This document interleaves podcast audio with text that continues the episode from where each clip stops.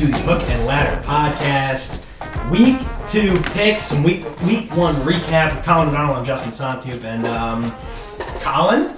Week one in the books. Terrific week of college football. Uh, I spent much of my Saturday at the Rutgers football game for the first time in over a year and a half, which was awesome. Um, and then I came home Saturday night and watched college football. I mean, that's that's the dream. That's the dream.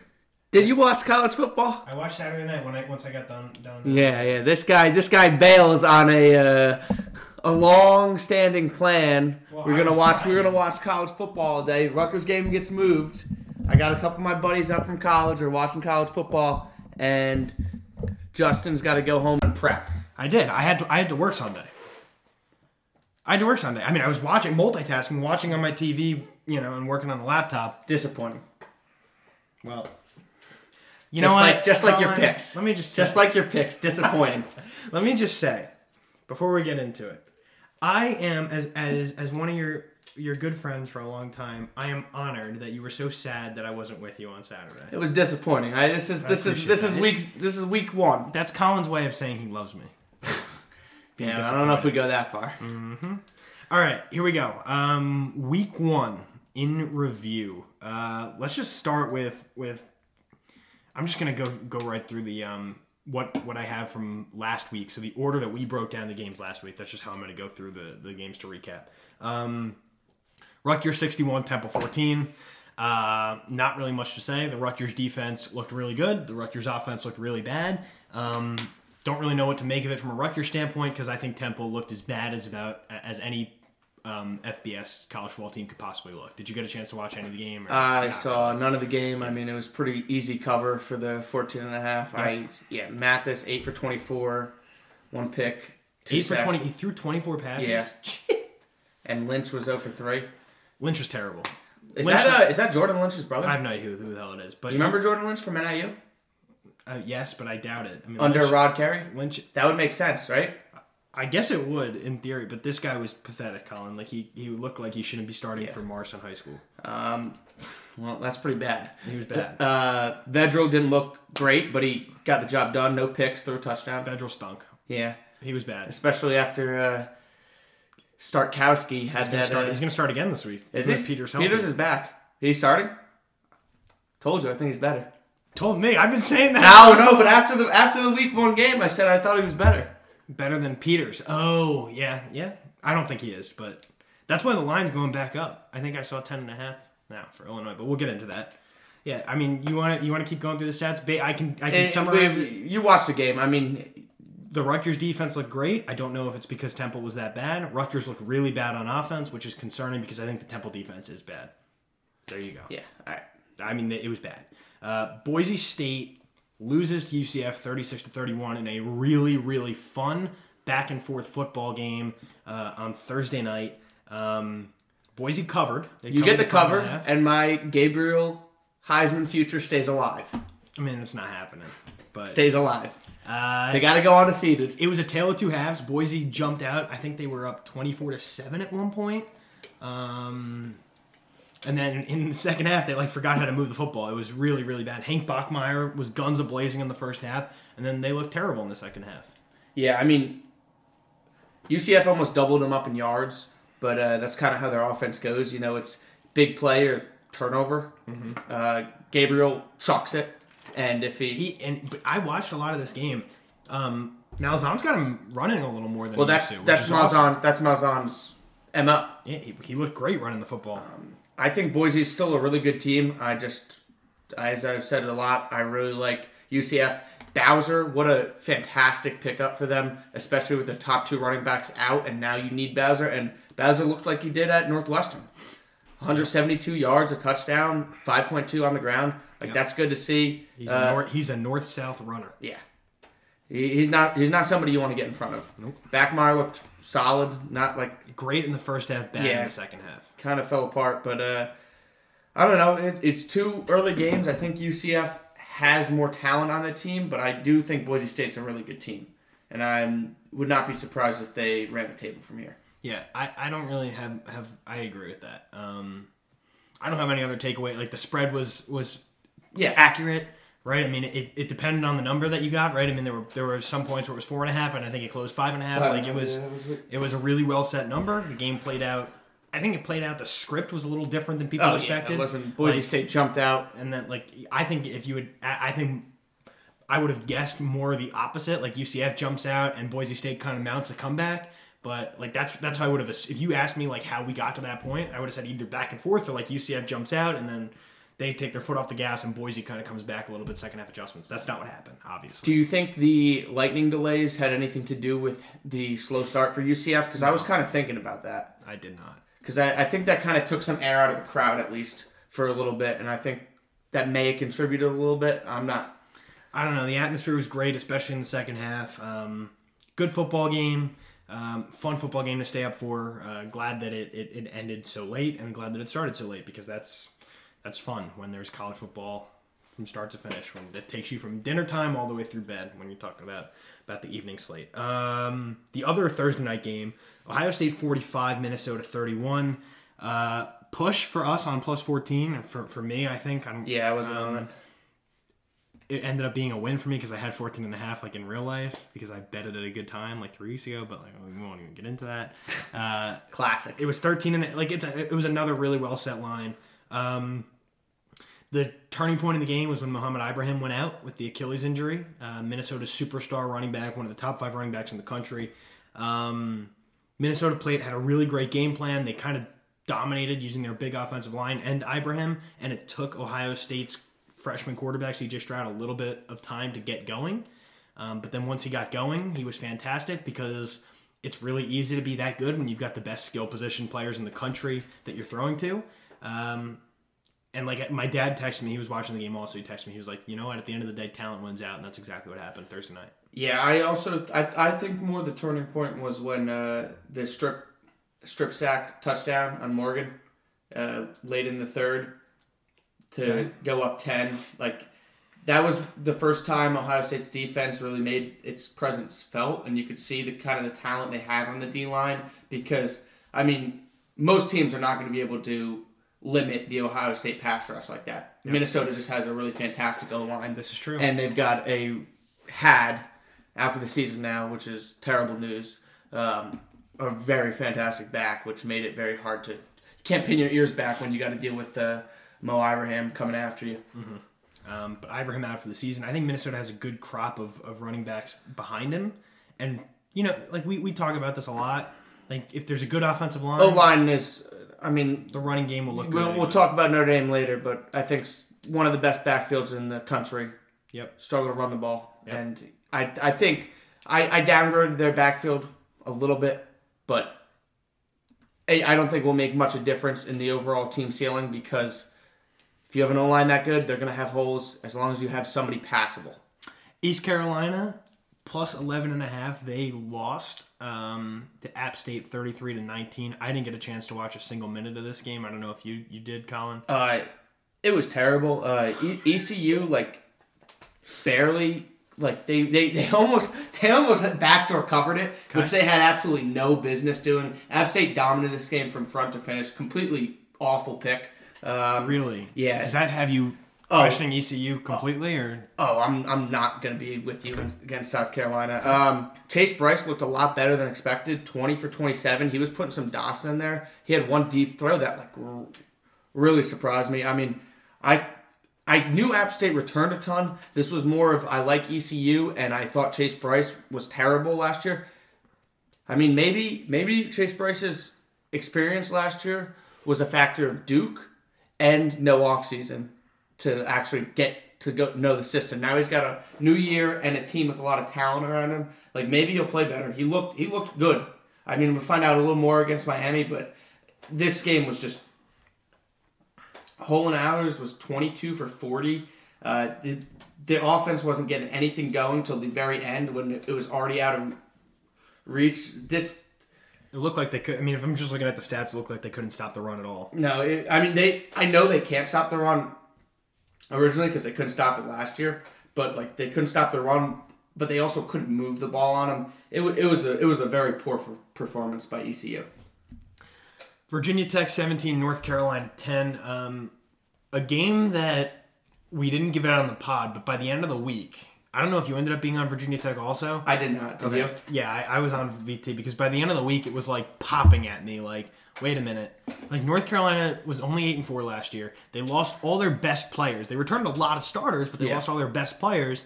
And Virginia Tech, crazy atmosphere, Friday night, like something to prove. And like they proved something. They came out. They, they got off to a really good start. Their defense looked great. Um, the offense did just enough. And I mean, it's somebody I saw it on Twitter like like oh like no kidding North Carolina's offense wasn't as good as expected. Their four best players were all drafted in the first three rounds of the NFL draft. Like they've literally got four guys that are basically NFL starters now. Like no wonder the offense wasn't as good as expected. And like yeah, no kidding. Um, yeah, I also think This, this line was also stunk to high hell. Yeah, the line stunk. I mean, Braxton Burmeister was pretty good. Mm-hmm. I think that was like I was I was worried that was going to be a, uh drop off. He played well. Yep. Um, I really like their D line, and I think that I, I'm I'm hesitant to say I like their D line as much as I don't like North Carolina's O line. I really thought this was a position group that was going to take a big step up. You know, O line is probably the position I put the most faith in to improve over experience. Like wide receivers, you get older, you don't necessarily get better at wide receiver. You a lot of times you'd rather have the young talent with speed coming in. O line typically the younger O lines struggle no matter how talented they are, and the older lines O lines do better. But North Carolina still struggled. Virginia Tech was in the backfield all night. The stadium was going crazy. Um, Virginia Tech really didn't look all that great. They just squeezed this out. I mean, North Carolina had multiple opportunities to come back. They just couldn't get anything going. And I really think uh, you. I think you summed it up with Virginia Tech's offense did just enough. Yep. Because 17 points is not going to be enough against a lot of people. Yep, completely agree. Um, the other game Friday night that we were both pretty invested in, Michigan State destroyed Northwestern 38 to 21 on the road, and I think this just confirmed what we all expected. Like Northwestern is going to be in some serious trouble this year because they they lost so many starters, and in a year where like everybody's bringing key guys back for Northwestern, a team that doesn't really recruit at a high level, to not be bringing guys back, they are going to be. It's going to be a really tough scene for them, and Michigan State ran all over them. Like Payton Thorne, who I guess ended up beating out Anthony Russo for the starting job, he was fine, but the the, the real factor was was Walker. Kenneth Yeah. Walker ran rampant. Wake Forest transferred 264 yards, 64 yards and four touchdowns, and Northwestern had no answer. Yeah, I mean, I actually thought Hunter Johnson played pretty well, which Yeah. was surprising. Um, really, uh, I guess, big apology due to the uh, Clemson transfer quarterbacks. Both played decently after I expected horrible. Um, yeah, I mean, I think you kind of hit it on the head. Like, Michigan State was the better team. Yep. Northwestern lost a ton. I'm pretty high on Michigan State that coming into this year. I've been talking about that a lot. I really like Mel Tucker. I think he's a very good coach. I think they brought back pieces. Kenneth Walker was solid. I don't love Payton Thorne. I was hoping Russo would get the start. Uh, so Thorne did fine. He played yeah, well. he did fine. He did fine. Yeah, I think Russo would be He didn't better. need to be a star. No, he didn't. But their defense was all right. They they did have a lot of like stops in the red zone, which kind of helped them out. Like it wasn't like they played like Northwestern moved the ball on them. They had 400 total yards, and Yeah. that's a Northwestern offense that is not typically all that good. So, a couple question marks on the de- defense. Still, you're going to go on the road and you're going to beat Northwestern. That's a good win for Michigan State. That's a step in the right direction. Yep, totally agree. Um, Saturday. Uh, what game do we have first on Saturday? Um, Penn State, Wisconsin. Uh, I didn't get a chance to watch any of it. Um, we both liked Penn State plus the points. Um, I kind of checked the score at halftime, so it was nothing like no no like typical like typical Big Ten football shutout at, at halftime. Neither team really able to to to break through. Um, but you watch the game, you know you know better than I do. Um, Yeah, I watched the full game. Uh, this was kind of a game I was pretty heavily invested in because I was not only on the spread, I was also on the money line, and I told a lot of people to invest in the money line. Uh, really, I mean, I it played out similarly, similarly, sim, Similarly, similarly, similarly, all right, whatever. On offense, uh, Mertz not good. Yeah. Uh, I've been beating that drum for a little while here. Maybe a little biased because uh, you know we got got the cone head over in Notre Dame now, but Mertz just looked off. He hasn't played well since the Illinois game. I think people have just been giving him a pass for having all his receivers out, but they were back now, and he still looked not good. I mean, sometimes people, coaches, will get infatuated with the talent of a quarterback and not look at their overall game experience. And oh, tough, tough watch for Mertz. Uh, Wisconsin's defense looked good. Honestly, they any QB besides Mertz, they probably win this game. Better execution, they win this game. They had the ball in the red zone multiple times and failed to come up with points.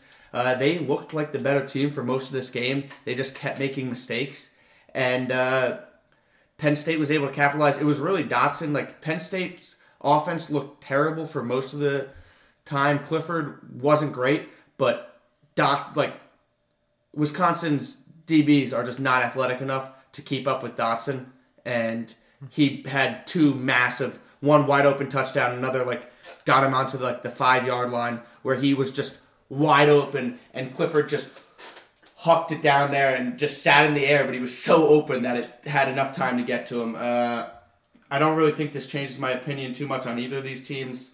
Uh, yeah, I mean, that's that's pretty much my, my takeaways from it. Yeah.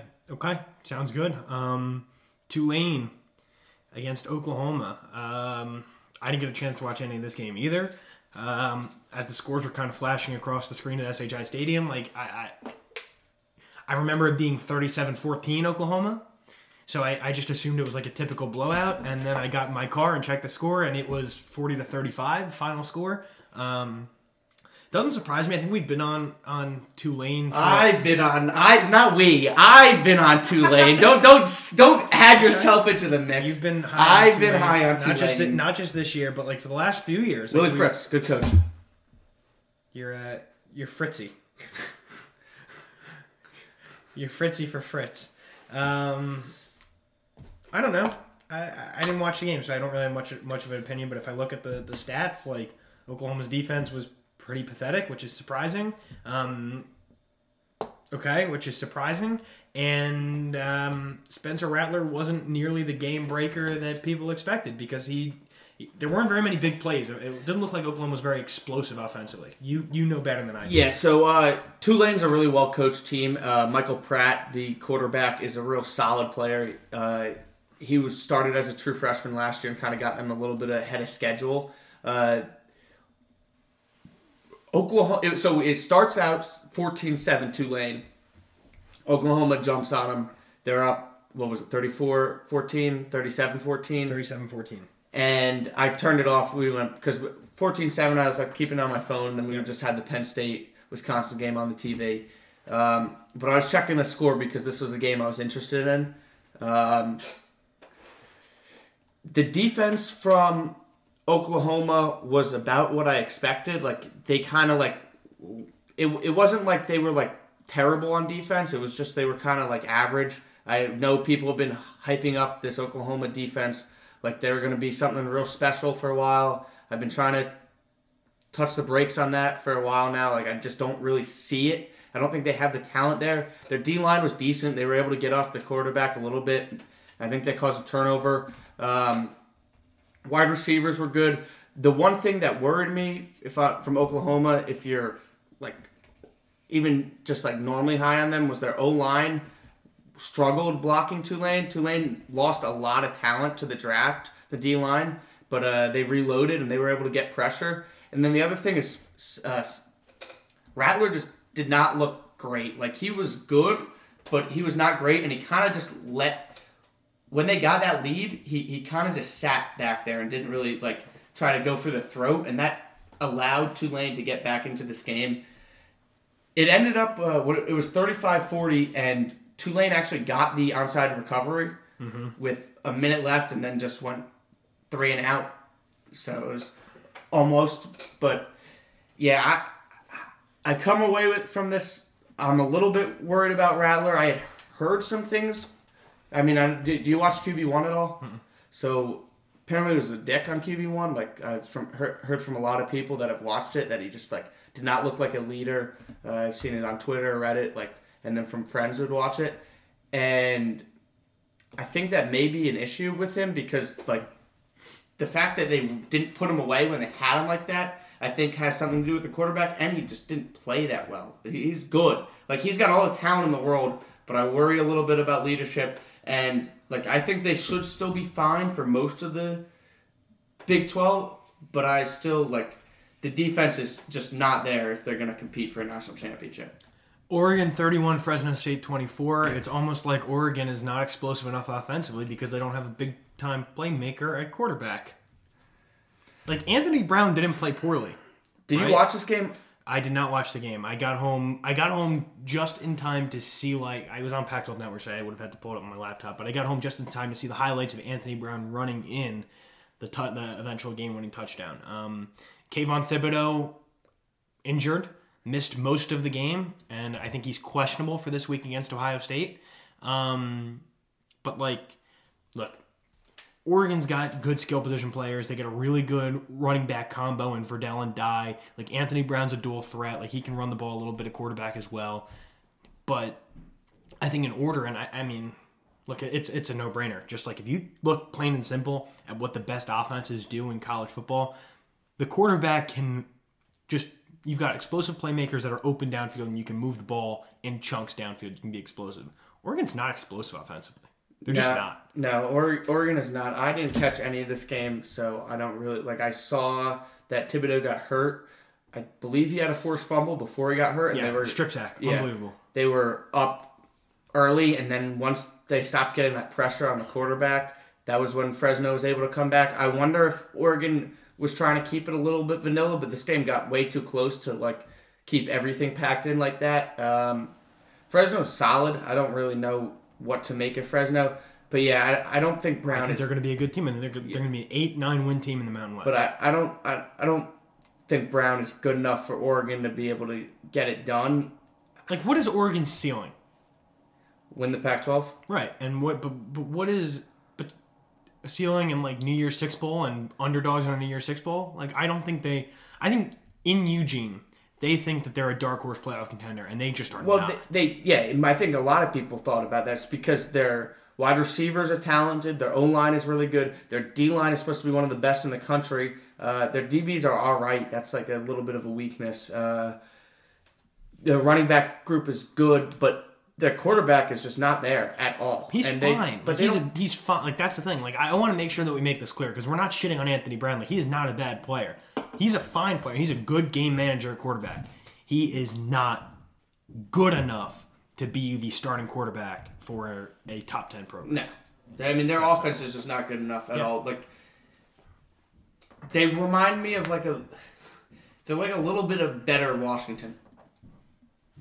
I mean, they. I mean, yeah, they, they're they very didn't lose similar to an teams. FCS team. What? They Yeah. didn't lose to an FCS No, team. but I mean, like it's they're they're built in a similar way where it's like relying on the defense, and Oregon wants to pound it down your throat, Yep. but I see what you're saying. their their quarterback play is not is not there. The the defense needs Thibodeaux to be dominant, and if he's out, like that's a big problem because he's worth decent amount of points. Yeah, um, I think three at least. Um, at least. Maryland 30, West Virginia 24. Um, I think we both were accurate in our anticipation of this game. Like, like first game of the year, Maryland is a top 15 team in the country. Um, like every year, and I think that's because they're not very well coached. So like when they have a full off season to come in and be prepared, like that's where they can be fine. It's the the week to week like once the book is out on you, like how do they readjust? Like I don't think Mike Locksley's there. Because when it comes to game one, it's it's a lot. There's still there's not a lot of film. It's like who has the better players. Maryland is really talented. Like Taulia Tagovailoa is probably a top ten, top fifteen quarterback He's really good, and in- and they've got in college football. They've got great receivers. Yeah, they've got ins- a wealth of talent. Rakim Jarrett and Dontay yeah. Demus are superb receivers. Tayon Fleet Davis has been a really good running back there for a long time. Like they have all types of talent, and like they were the more athletic, more talented team than West Virginia. Now the funny thing is, is like Maryland wins this game. They play really well. I think I don't think West Virginia played poorly. Like I didn't adjust either of these teams. Like I thought it was pretty a, a typical game for both for both teams. I think if they played this game in the middle of October, I think West Virginia wins. I think it's also if you play this game in West Virginia, it's a I agree. It's a different story. Uh, Doege really looked poor. He's 24 for 42 picks. But he's but not- he, but he, he he's not like he's not there, but he's not he's not even like Anthony Brown level. Okay, I think he kind of is. Like, I think if you dropped Anthony Jarret Doege on Oregon, like he's putting up similar passing numbers to Anthony Brown. West Virginia doesn't have a ton of skill position talent. They, this is what they were last year. They were Leddie Brown and defense. Yeah, but That's what they. And I, I don't think we need to expect anything more from. I them. just don't. Th- I think their quarterback play is is is It's fair. below average. Not I, I won't go there. I'll say average. Um, like, and their defense is good, but they who do they lose to uh, Georgia? One of their lost their safeties, safety, yeah, yeah. to Georgia, and he like Georgia immediately said he's like one of their best players, which Yep. is just that's a bad sign if you lose somebody to Georgia's defense and he's immediately one of their best players because that means he is one of the best players in the country. Yep. Um, yeah, I don't I don't really know what else to say about this. Is this was Maryland has a ton of talent. Maryland could be a very good team if Locksley can ever figure it out. it's so funny because like Demus, Jarrett, and Tagovailoa, that quarterback and two receiver combo, is probably a top five I mean, this is how they beat Penn Group. State last year. Yeah. Well, they are like, like Demus and Jarrett are like so good. Like, like I think the top two receivers in the Big Ten are on Ohio State, and then I think the next best, maybe outside of Jahan Dotson Yeah. at Penn State, I'd give are Dotson. on Maryland.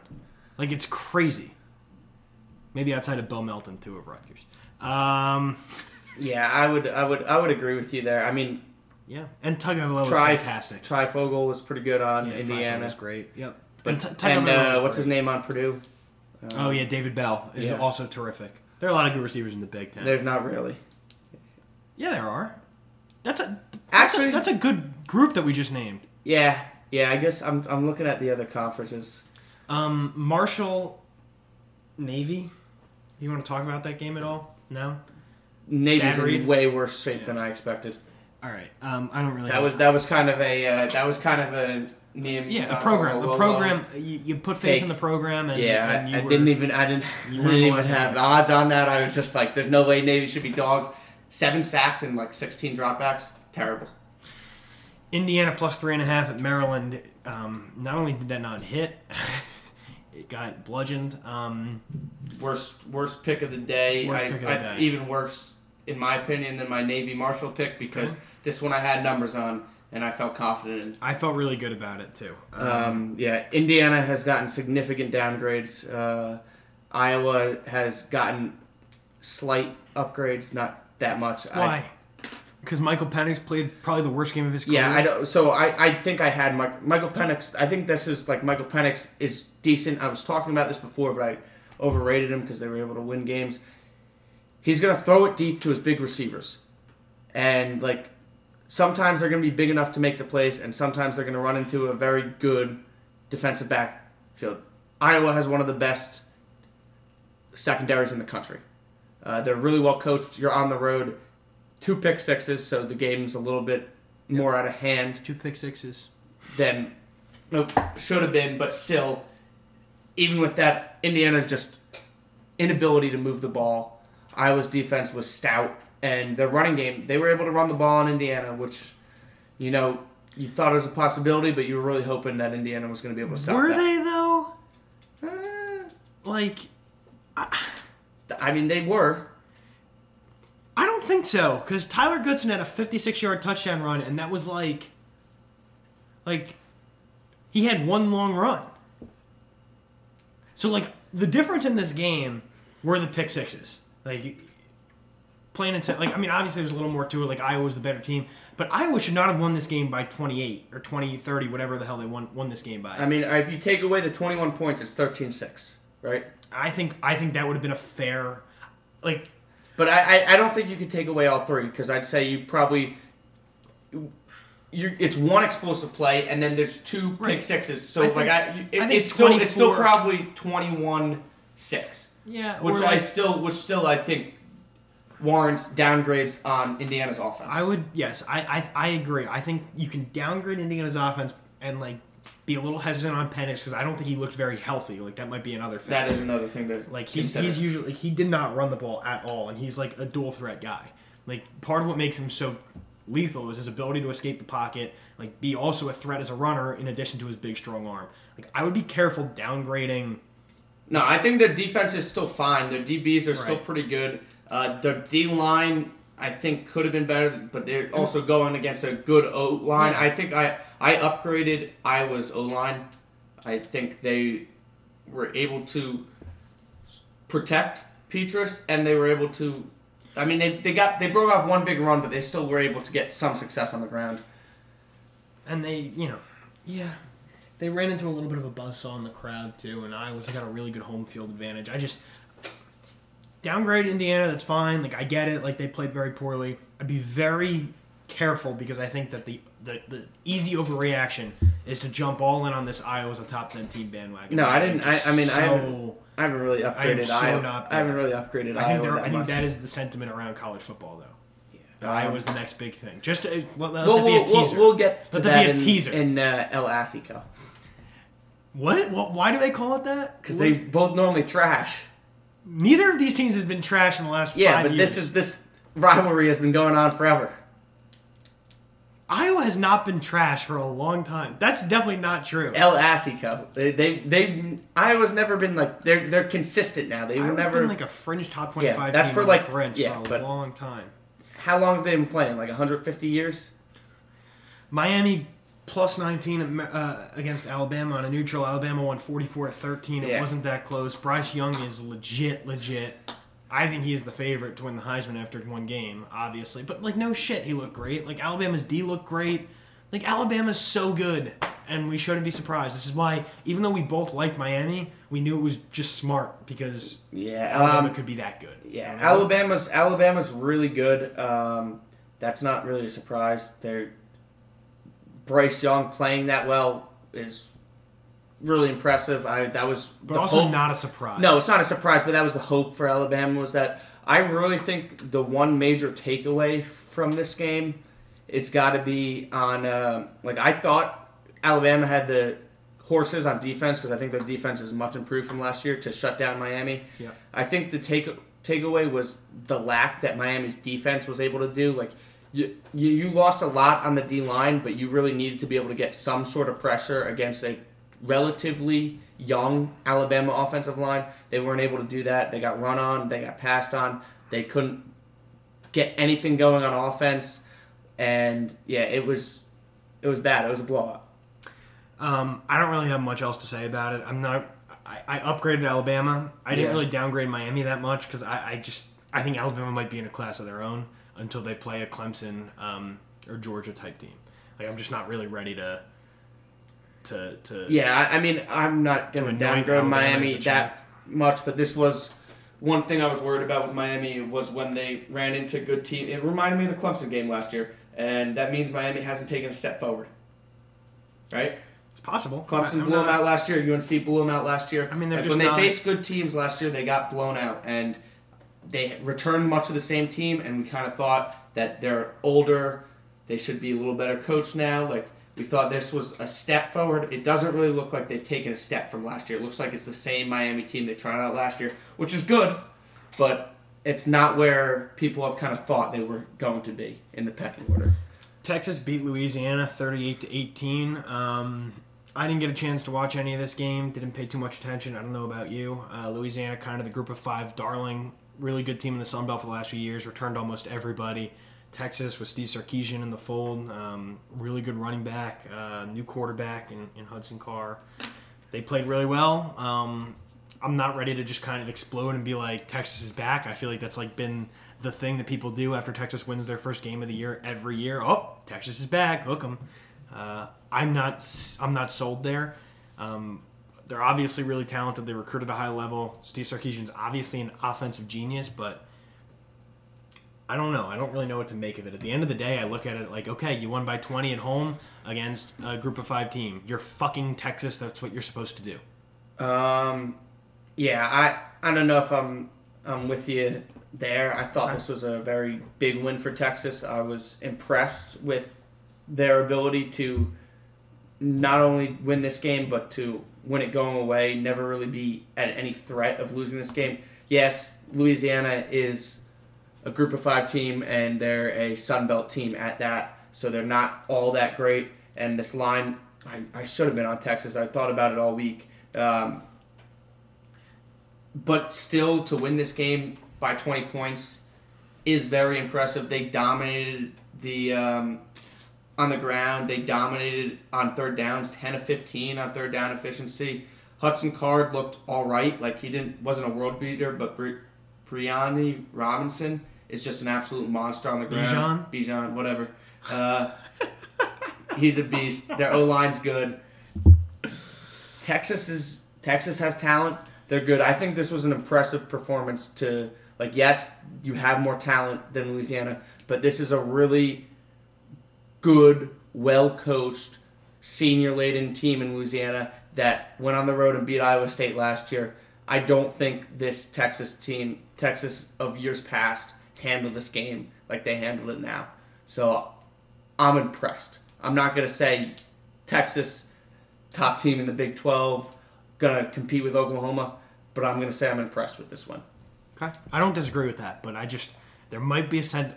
Let, let that be foreshadowing for a little bit later. Um, Purdue 30, Oregon State 21 uh, in the rain. Um, same old freaking Purdue. Like they've got they've got the weapons on offense. Don't know what they have on defense. Think they're on their way to being a very underwhelming team in the Big Ten. The type of team that might pull an upset over Iowa and might lose to Illinois or Northwestern, right? Like I'm just not. I think Purdue is this is this is what this I this is what to expect out of Purdue. Like they're pretty solid on offense. They've got big play weapons. They like to throw the ball downfield. Um, they're crafty on offense. They're creative. But when push comes push comes to shove, like I don't think they're a very tough football team. So I caught absolutely nothing of this game. Uh, Okay. that's fine. That was my break. I mean, I think that, I think I like Yeah. Oregon State. On the flip side, like I think Oregon State showed some heart. Um, I think they were outclassed. Like I think Purdue was just way more talented. Um, but I saw in the uh, game thread on this, like post game, a lot of Purdue fans and Oregon State fans saying that if Oregon State started Nolan, they would have won the game. Um, I don't know. Is that like a? Do you think that's if he's starting the next game? Is that a significant upgrade for Oregon State's offense? no, Right, he went No, like Sam Noyer was a, was a second team All Pac-12 quarterback for Colorado. Like their offense moved the ball fine with Neuer. Um, they went to Nolan late, and when Nolan was in, Purdue was kind of in a prevent type defense anyway. So like Nolan was able to hit.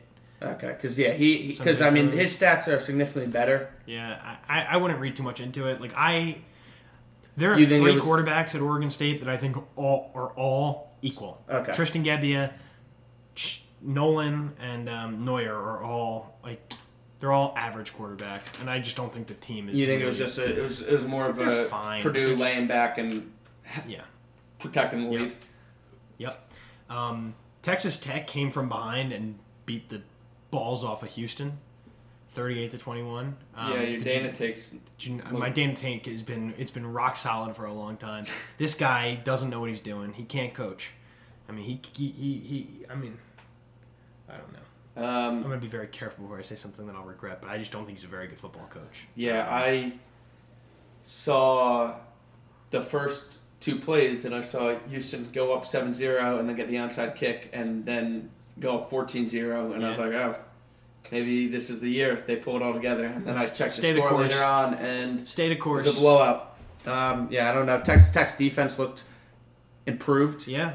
Uh, Well, they should. They have like five or six they bring a, everybody's power. back. Con- they bring back a bunch of guys, and then they added in like five or six power conference Yeah. starters that like are starting now for them. Um, Shough played well. Like he was. They didn't. What I thought was surprising is like I thought for whatever reason they'd open things up like crazy and just let Shough go wild. Like they just let him be like a solid quarterback, and then they they locked in on the run game and they ran the ball really effectively. And, and they played defense. It's a different brand. really it's, a, it's a different brand of Texas Tech football. Yep. and I also don't Some- think Houston's very good on offense. No, something we haven't seen before though. Plus, Clayton Tune threw four picks. Yeah. At the end of the day, you throw four interceptions, it's gonna be really hard to win the football game, and that's what happened. Um, I mean, to to be outscored thirty-one to nothing in the second half is a huge indictment on the coaching staff. Yeah, And Houston has a horrible head coach. Dana Holgorsen is one of the worst in college football. He really is. He really is. I've been beating this drum for a long time, and I think this was a really obvious. I mean, you don't start up twenty-one to seven at halftime and then lose thirty-eight to twenty-one without having like some serious issues. well, as I hear. Tom Her- Herman's available. Dude, Houston would love to have Herman back. Could you imagine? I don't know. Might end up like uh, Etzel. Clemson um, lost to Georgia, ten to three, in what turned out to be just a horrible football game.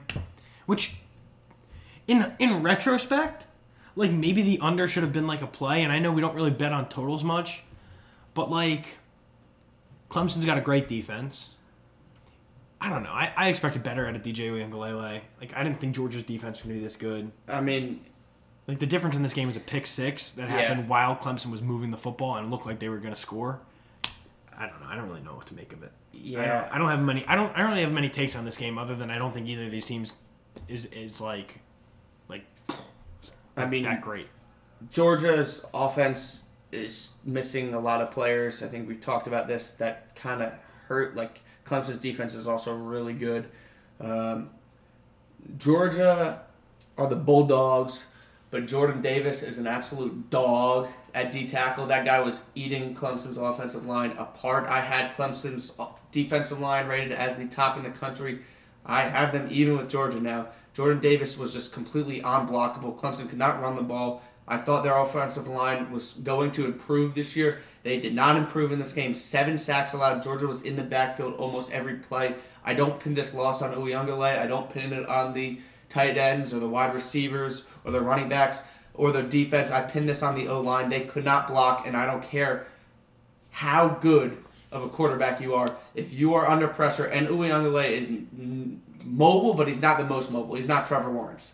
Uh, if you cannot block and you are getting hit in the backfield every play, like I don't know what you're going to do. Their defense locked up. They played really well on defense. I didn't really downgrade Clemson outside of the O line, and I didn't really upgrade Georgia outside of the D line.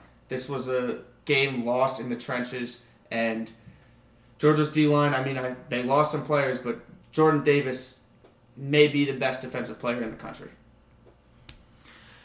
I don't really have any anything else to say about this game. It's it's a tough loss. I think Clemson's going to be fine. I, I, don't, I agree. I, I wouldn't worry But they're too kind much. of behind the eight ball now. They're behind the eight ball, but I don't think any team in the.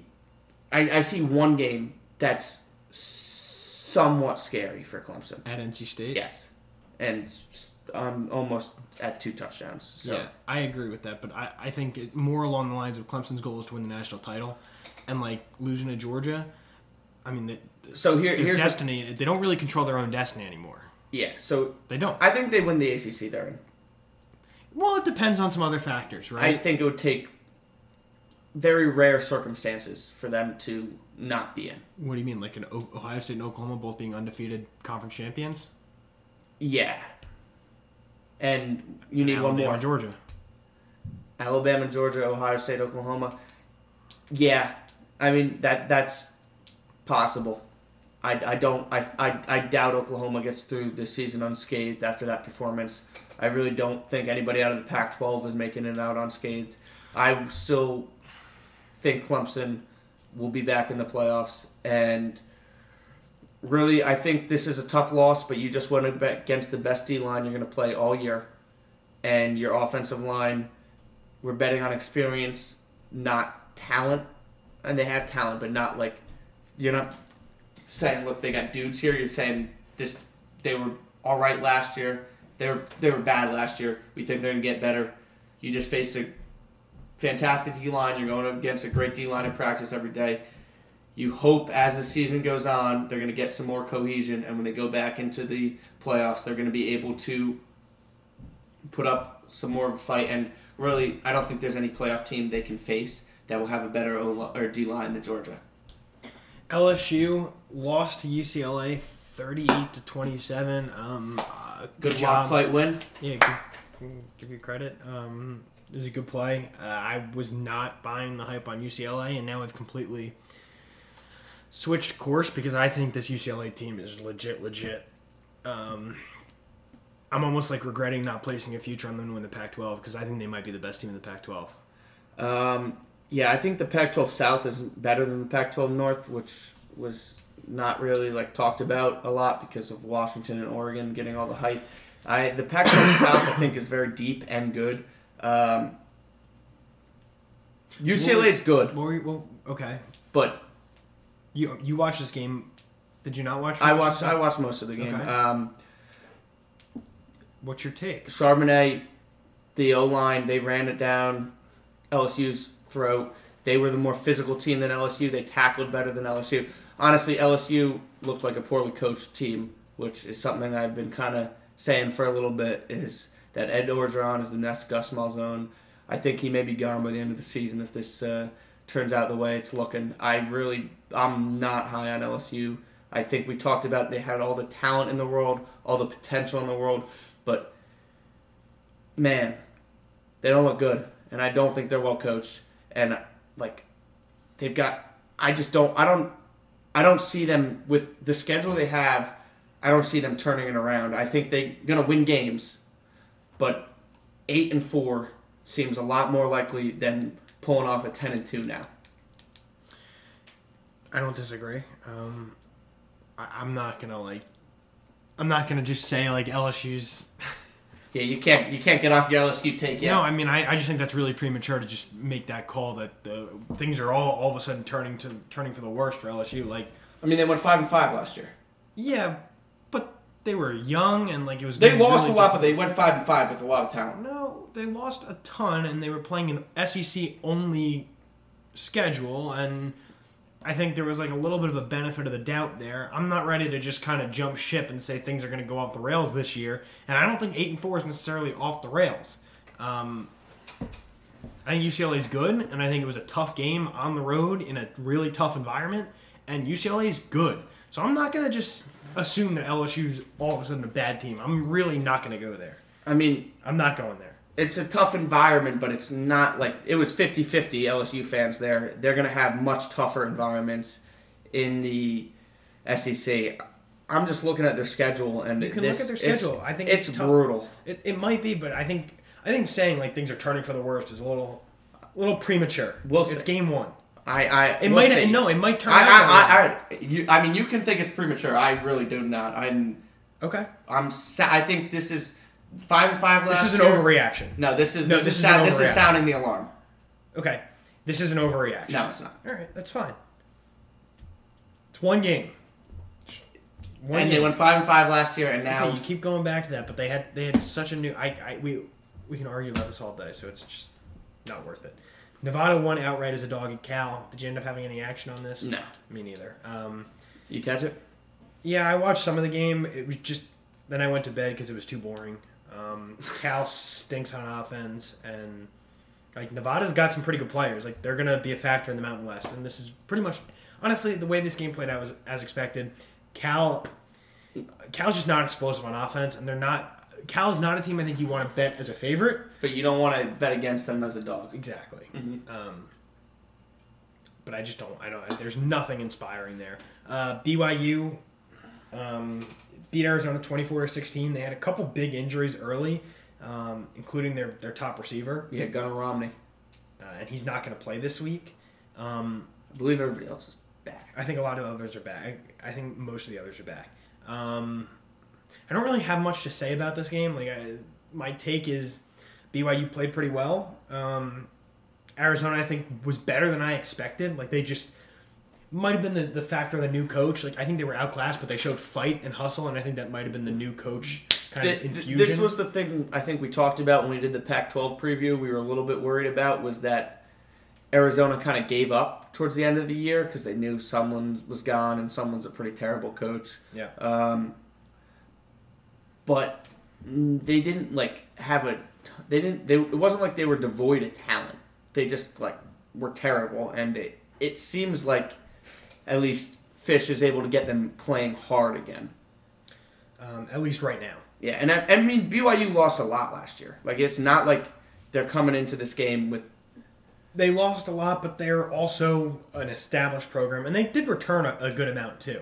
Like they lost, like obviously they lost Zach Wilson, like they lost like I don't know some key guys on, on defense, but I, I still like their roster, and I, think we both kind of do, and we're, we're we'll, we'll get to that. We'll get to their game against Utah a little later. Yeah, I mean on, but- it's it's year six for Sitake. I think we both think he's a pretty good coach. Like it's not like you lost a lot as a year two coach and the year guy before left it the cupboard dry. He, he brought in his guys. right, right. So uh, yeah, I don't think it's like a total re- rebuild, but it's also just not on the level of how good they were last year.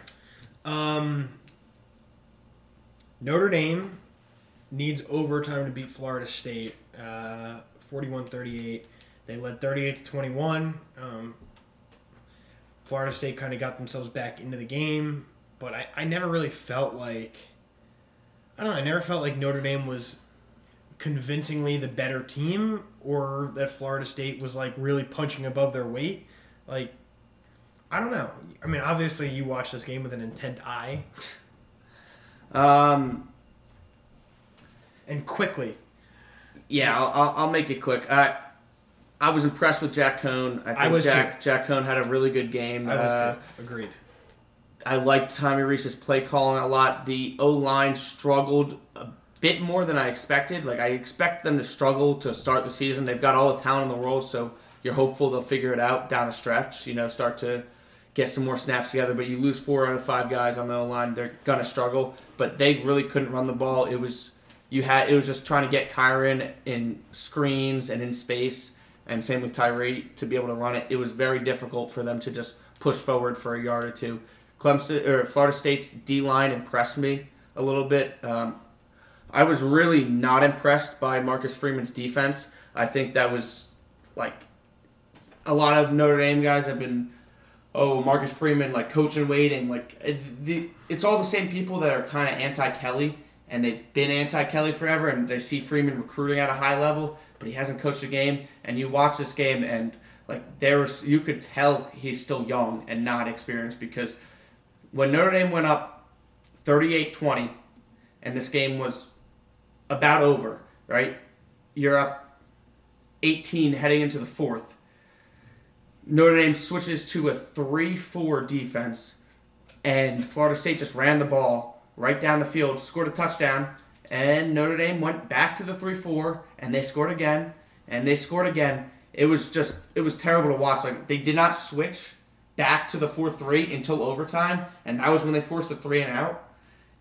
It was bad. There's also the factor that I think a lot of Notre Dame games are going to be close this year because at least until the O line is able to get it going because this is a game last year when you get the ball back when you're up 18 or even up just uh, up 11 or 10 yeah.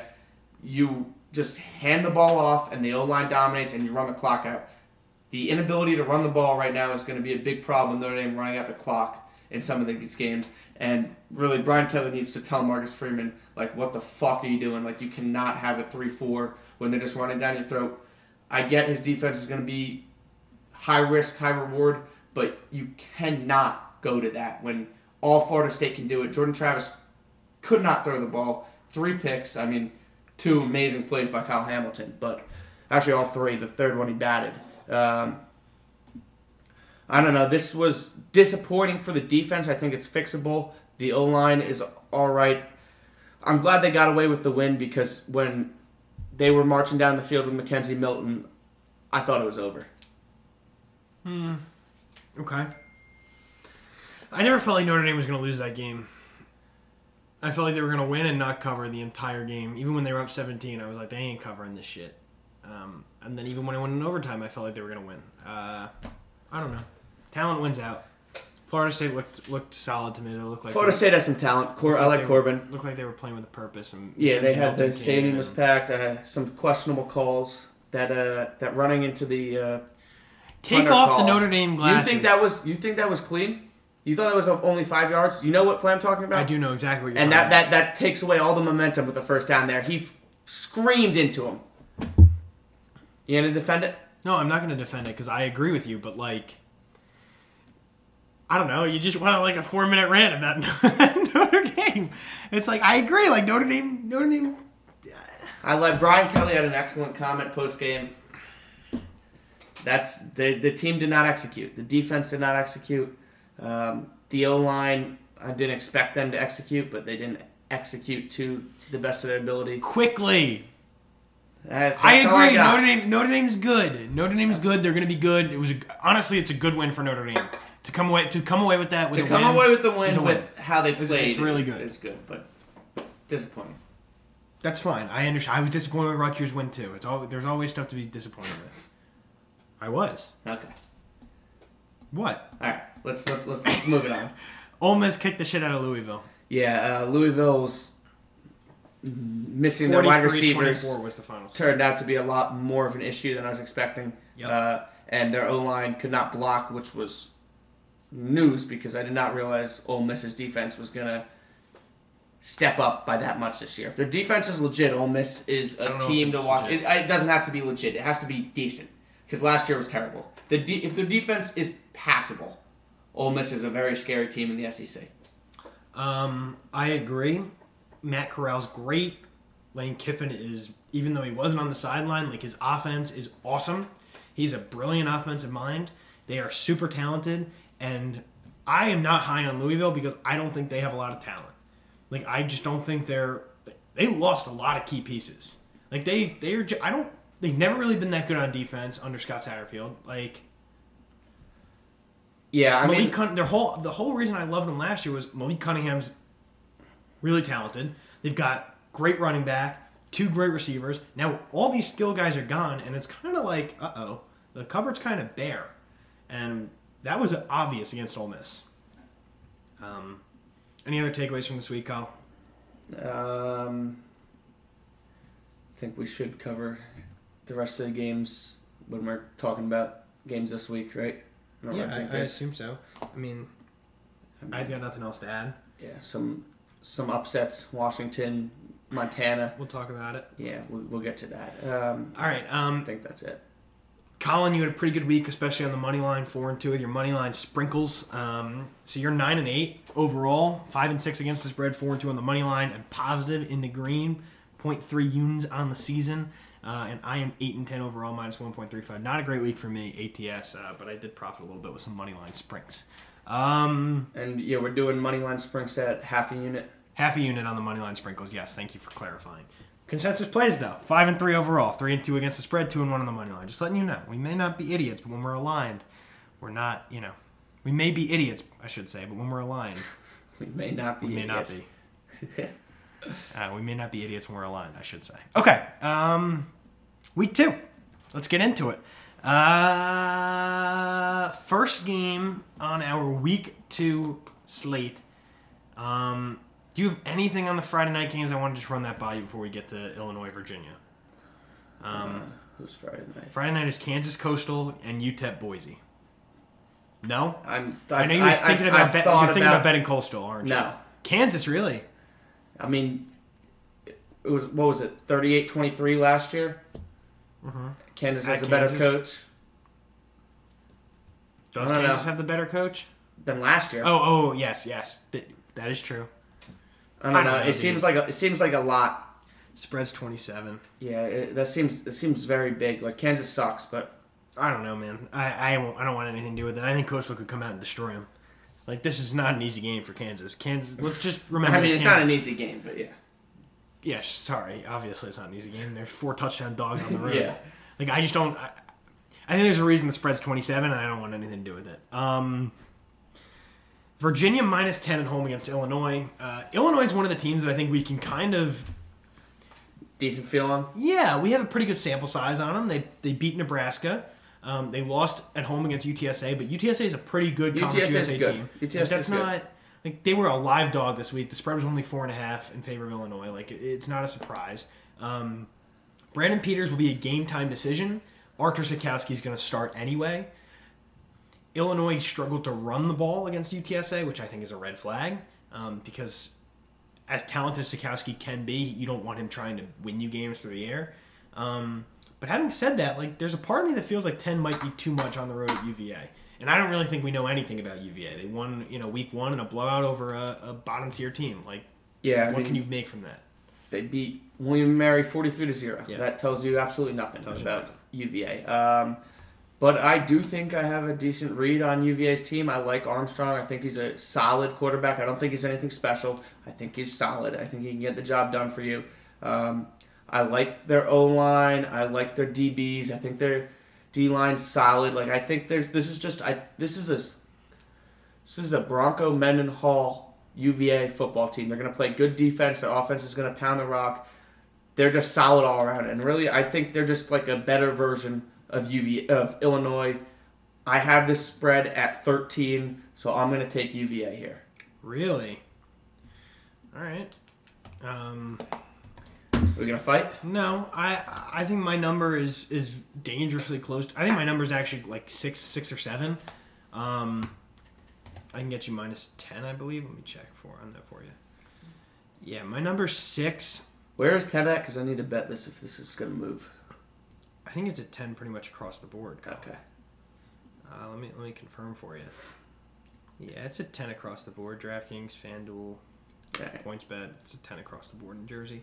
Um, I kind of lean Illinois, and I think that might end up being a play for me. Yeah, I thought you were gonna. I thought we were gonna fight here. Yeah, I, I haven't I haven't placed it. Um, I don't think I will. Like I do have a slight number edge to Illinois, but I really don't know what Virginia is. Um, and I I think that's a like. I don't know. There's a lot of tape out on Illinois now, and I think if Virginia like like I could see Virginia winning this game 31 to 7 because Illinois just doesn't it's it's a big ask of Illinois to go play another big game for the third week in a row, and I just don't know if they're they're ready for it. Um, I also haven't been impressed enough with Virginia's defense, uh, for excuse me, with Illinois' defense to trust that they're gonna stop Virginia from scoring thirty points, and I'm not confident enough that Illinois is gonna go score twenty. You know, so I just I like Illinois.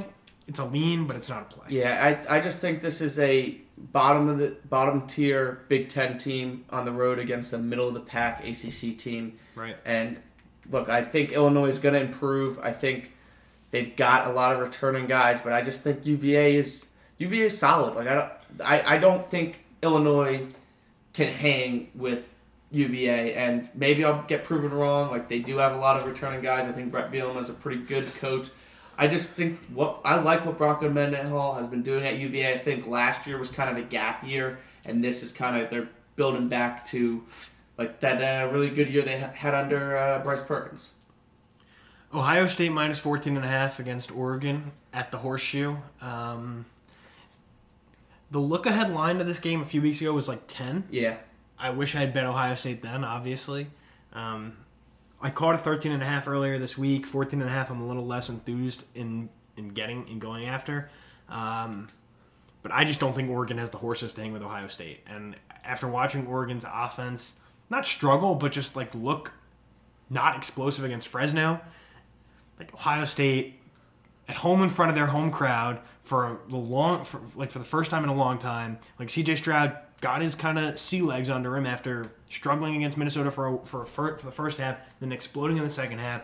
I just think Ohio State's going to come out guns a blazing and, and, and roll them. Um, not a play for me at 14 and a half, but I, I, I feel pretty confident that Ohio State's going to win this game by three or three or more touchdowns.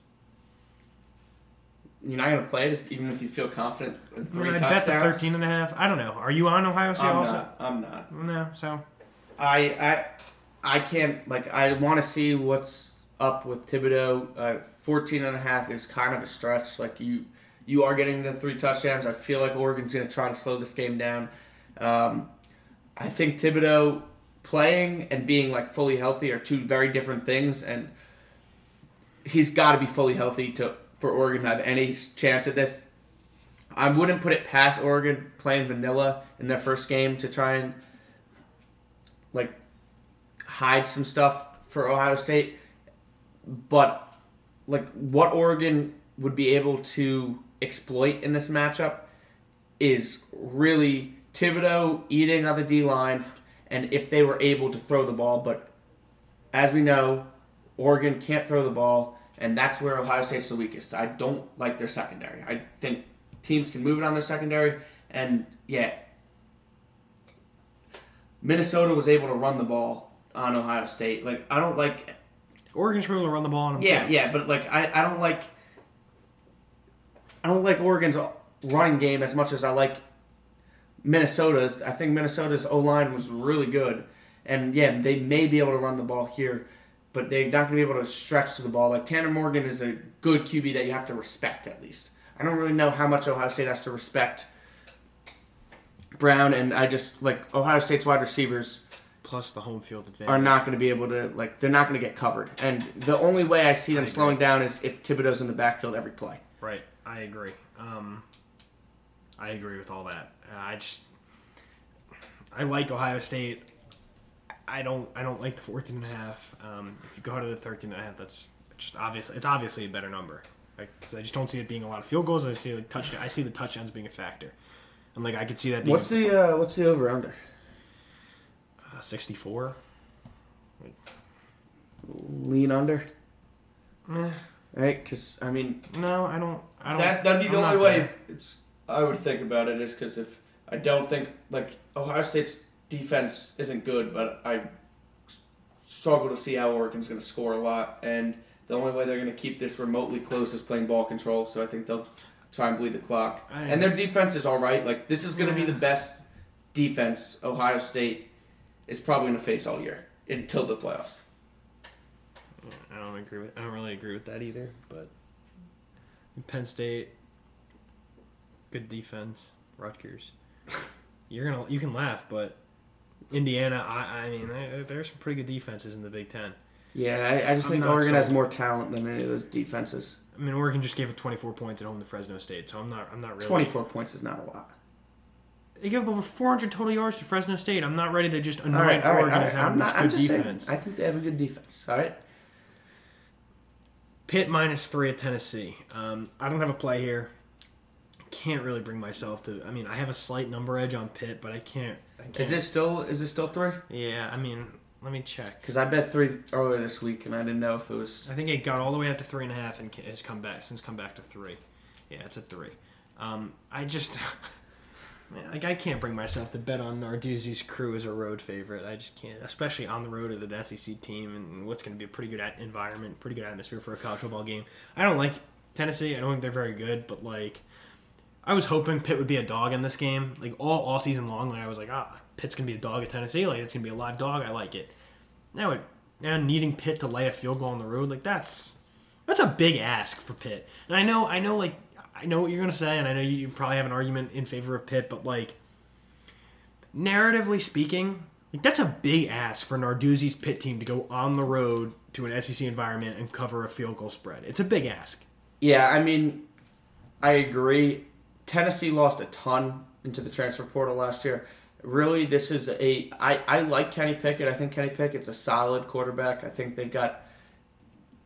O line should be a little bit better than last year. Like it was pretty bad last year. Jordan Addison is a solid wide receiver. Um, they lost a lot on the defensive front, but Pitt more reloads at D D line than they rebuild. So I'm not too worried about that. This is more a bet on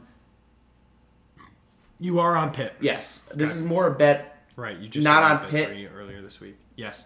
This is a bet against Joe Milton. I think Joe Milton looked absolutely terrible against um, who do they even play? Bowling, Bowling Green. Green. They put up 38 points and it was like 23 to six at halftime. Uh, Joe Milton is really bad. I don't know why he got the start job. I actually heard that Hendon Hooker was injured for a significant portion of camp. So if Hendon Hooker comes out in this game, I think my Pitt bet is fucked. Uh, but because I really don't have much of a numbers edge, I just downgraded them because Milton's quarterback.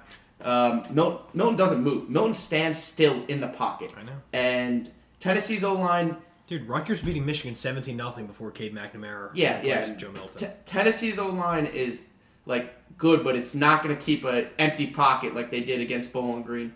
He was he was bad in that game, and if he's going to start this game, like Pitt's to win. And having three is great because you get the push insurance. Like, because really, like it would not surprise me if Pitt won this game only by three. I feel pretty confident in winning as long as Joe Milton is the starter. So it's a play for me. All right. Um, next game, East Carolina two point home dogs against South Carolina. Um, this line stinks to shit. Like on the surface, South Carolina SEC team on the road against ECU, which has been a bottom feeder in the American for a long time. Um, laying that small number, like that's just the stinky line. I'm not overreacting to ECU not covering against App State on neutral because I didn't watch the game. Um, I still believe that ECU is on their way to having a pretty good bounce back season. I think it's their time. Like they've returned enough, and home field like going to be a really good atmosphere. Like when does ECU get a chance to host like a name brand SEC team? Like should be a great atmosphere. So I I think if there was ever a chance or a state in the game, it's this one for ECU at home against South Carolina, who's an SEC team that I'm just so not high on. So, even though I think South Carolina obviously is a talent edge, like obviously really good D line, good running game, I'm just not not not there with them, and I think it's a great opportunity for ECU as a, as a dog. I mean, Money line sprinkle as well. South Carolina starting a grad transfer at quarterback. Like that, I, I think that's a like a big factor into this line. Is but he looked decent. I mean, they won 46-0. It's Eastern Illinois, but still, um, yeah, I will not be betting this game. I will be rooting for you because fuck the SEC. Uh, I worry that South Carolina, it doesn't matter who they put at quarterback, they're just going to be able to run the ball on ECU's D line. Their front seven is just not strong. So I mean, the atmosphere should be insane if they if they're able to keep this close for a little while. I think they can bring it down the stretch, especially with the grad transfer. Like you got to rattle them, you got to rattle them. Uh, we'll we'll see. I'm rooting for you. Appreciate it.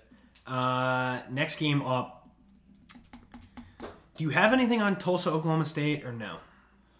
Because I don't have anything on this game, and I don't really need to break it down. No. We've got a lot of games to get to, and like, if you have nothing on this game, No, I'm not gonna bet it. I was I've been do you have any like thoughts on it at all? Like, I have no like. It's a game I look at. I looked at that line. I was like, my line is exactly the same. I have no thoughts. I've got like I feel like I might have like a point for Oklahoma State. it's interesting because like I don't think Oklahoma State looked great last week, but they also were out without Spencer uh, Sanders, right? looked horrible last week. Yeah, They- they- right. He was out last. They've looked horrible without Spencer Sanders every time they've lined it up with Spencer Sanders. Yeah, um, Yeah, my line is 13 and a half, and it's 12, and the spread's 12. Tulsa was missing like nine players due to the suspension at, with the Mississippi State brawl. Um, yeah, I don't know. The line is the line seems pretty sharp. If it gets Both teams had underwhelming week one performances with factors why they were underwhelming. yeah, um, The I mean, sharp, but like I agree. Tulsa's was way worse because they actually lost. Um, the line sharp. If it were to get above 14, I may play Tulsa here. I just think this game is going to be a dogfight, and I just don't trust Oklahoma State's offense. But really, am I going to lay points with? I'm gonna. Am I going to ask Tulsa to cover against a Power Five team with just like how terrible their offense is? I don't like their head coach. Like the Spencer defense Sanders, is solid. Spencer Sanders is back. Yeah, Does I, that matter to you? Uh, It does. It does. It's an improvement, but it's I still like don't love OK State here. Yeah, there's no reason to bet it. I just I just don't have a feeling on it. Um, either way, uh, Rutgers minus two at Syracuse. Um, it's a really interesting game. Really good measuring stick for both teams. Um, both teams had pretty. Both teams covered their spreads by a significant amount in week one. Uh, I don't think you really know what either team is, so that's why I think it's a really good barometer for both teams. Like one team's towards the bottom of the Big Ten, one team versus the bottom of the ACC. Um, so I, I just I don't think I, I really have no idea what to make of the game. I don't think the bookmakers have any idea what to make of the game. I don't really know what the, the public has any idea what to make of the game. Like I just don't think like I think it's a really like I said I'm, I'm now saying it for the third time. It's a great measuring stick for both teams in my opinion. Um, yeah, this is a game I'm definitely going to take a lot of heat on if I'm wrong here because I'm all over Syracuse in this game. I've already placed my bet.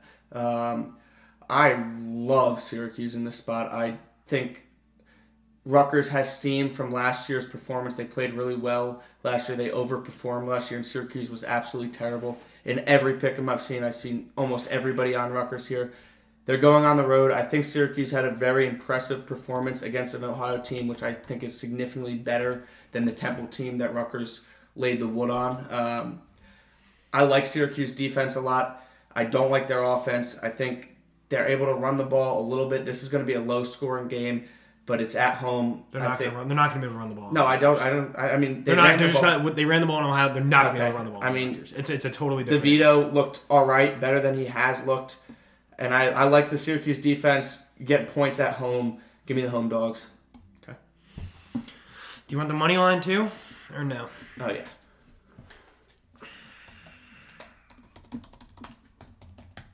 Yeah, that that that may be my favorite play of the week.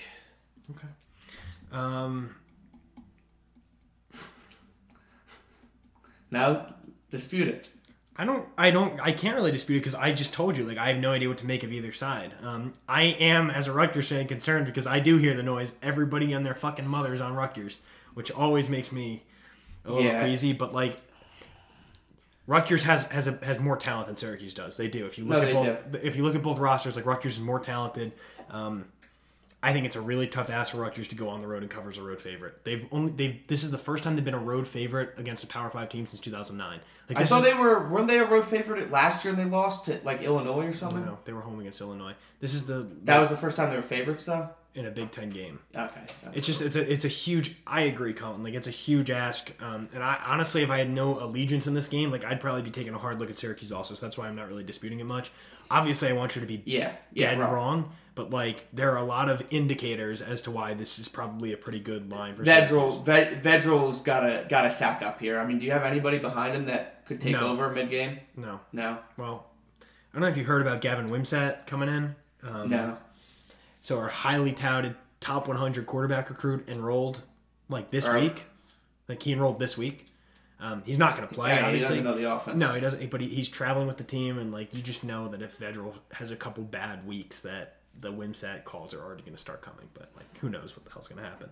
Um, Rutgers have to run the ball better, and they're just going to have to play solid defense. Do I, and I think Rutgers is a better football team than Syracuse. Like, I really, I do. I think Rutgers is a better team. I think, I, I think they have a better team. It's that simple. However, it's a really big ask for Rutgers to go on the road and be a favorite and win outright and cover as a favorite. It's a Especially big ask. this this will probably be the most packed you're gonna see a Syracuse game for the entire year. I mean, unless they win, Yeah, but like but like an old rivalry, yeah. like Rutgers, Yeah, I think- Syracuse, I think- you're one and zero. Both it's a- teams are one and oh. It's a big game. I understand. I totally understand why you like Syracuse. I totally get it. I hope you are wrong, and I hope you lose a lot of money on it. But I, I, Do have a decent amount on this. I completely, I, I, I hope you're wrong. But I, I get it. Like as a from a gambling perspective, like it makes sense. Um, but I don't think we know what either team is, and I think it's a huge measuring stick game for both sides. Um, and I'm nervous as shit, as I am always.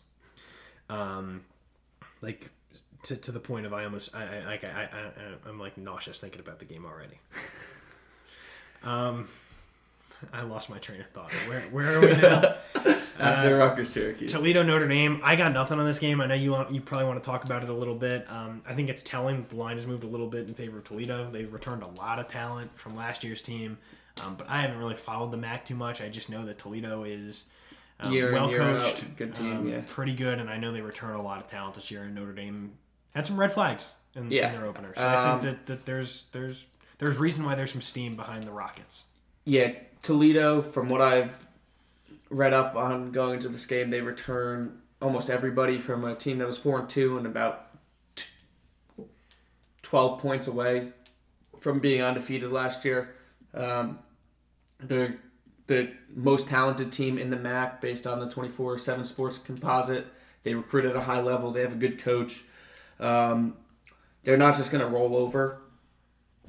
I envision this game will be close at halftime and Notre Dame will pull away in the second half. Um, I don't know. It's it's a game that I think like Notre Dame won't lose, but I mean, hopefully won't lose. Uh, they. Uh, what's so funny?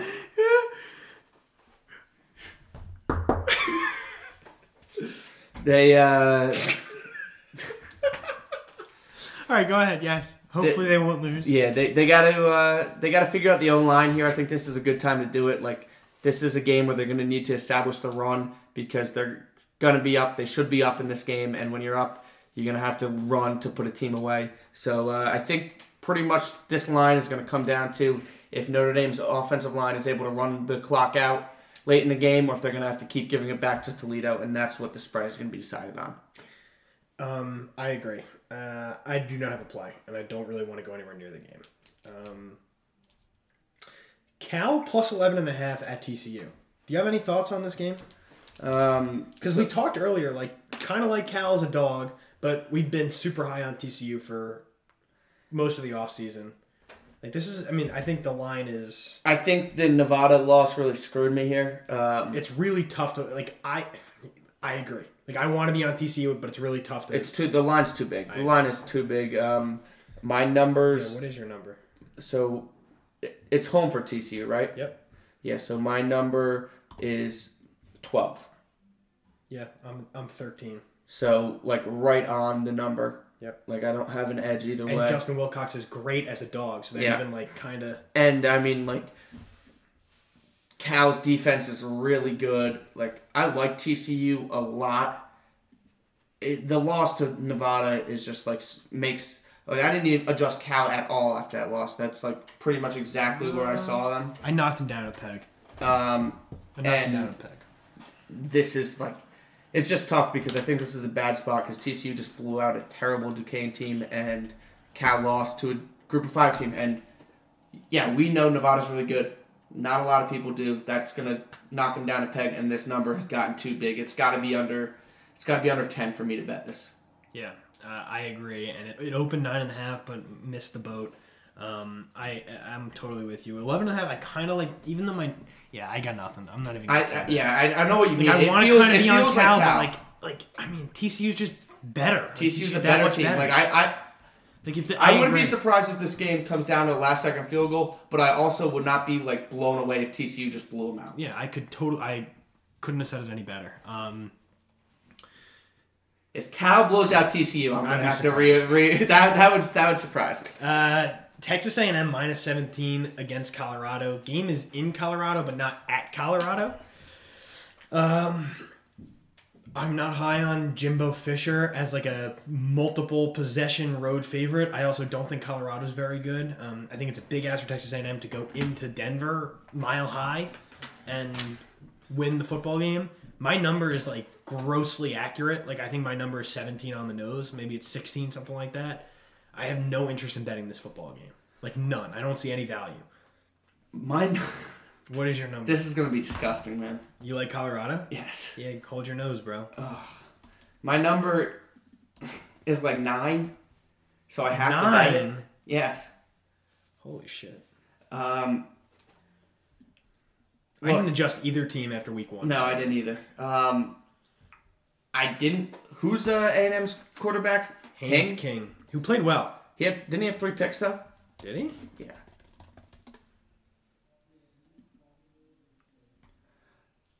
Right. Yeah. He Yeah, did. He uh, threw a ball downfield. Yeah, well. so uh, Jimbo's trying to pick up. Jimbo's trying to change the pace of the team. Okay. They're trying to go fast now, um, which is the exact opposite of what they've been doing. So that's kind of interesting.